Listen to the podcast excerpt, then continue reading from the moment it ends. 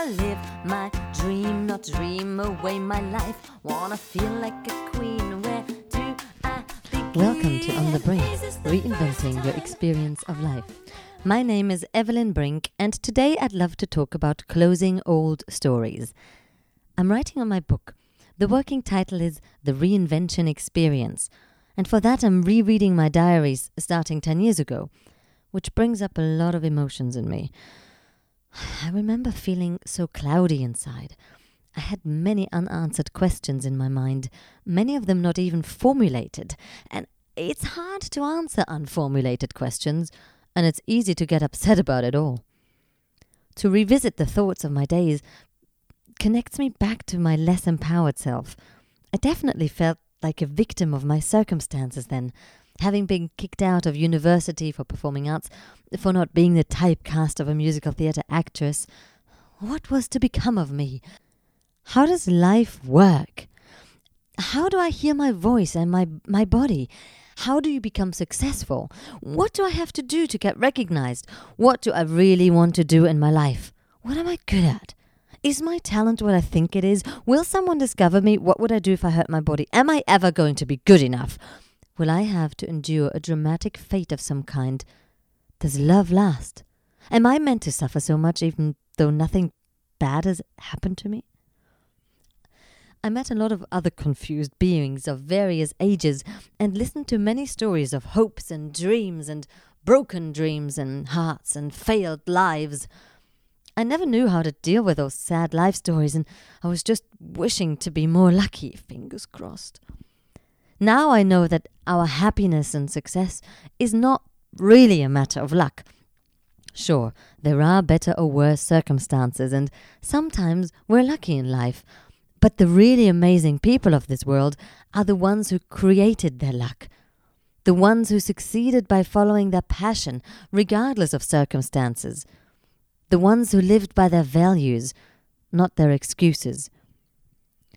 Looking back on my journey, I understand that going through my experiences helped me become passionate about clarity and empowerment my episode, Learning with a Mayan Shaman, whose energy work healed some of my problems and created others, taught me that empowerment to me means finding my own wisdom, and that common sense isn't quite as common as we may think.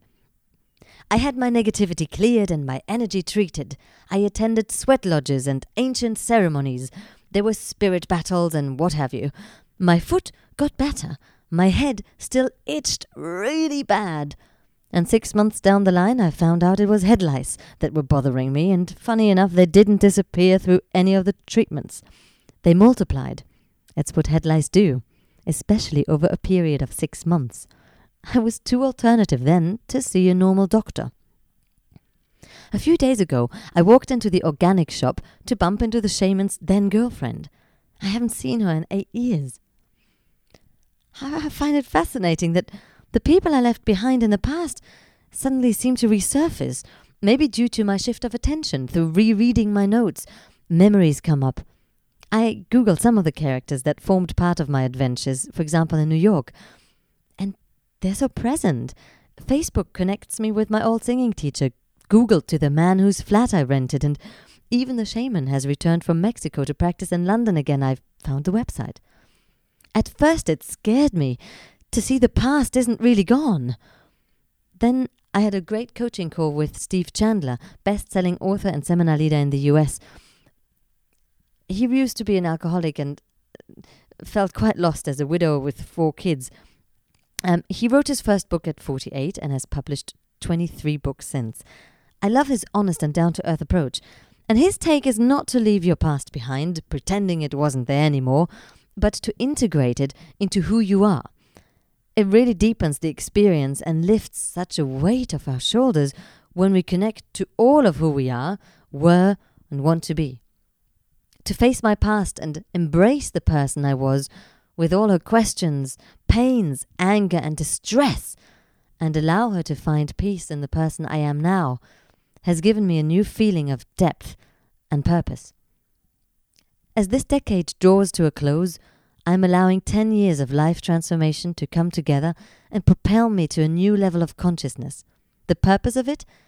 is to renew my commitment to serve love. That's what my life is about to grow and serve love, to be fully alive. What about you? Happy reinvention!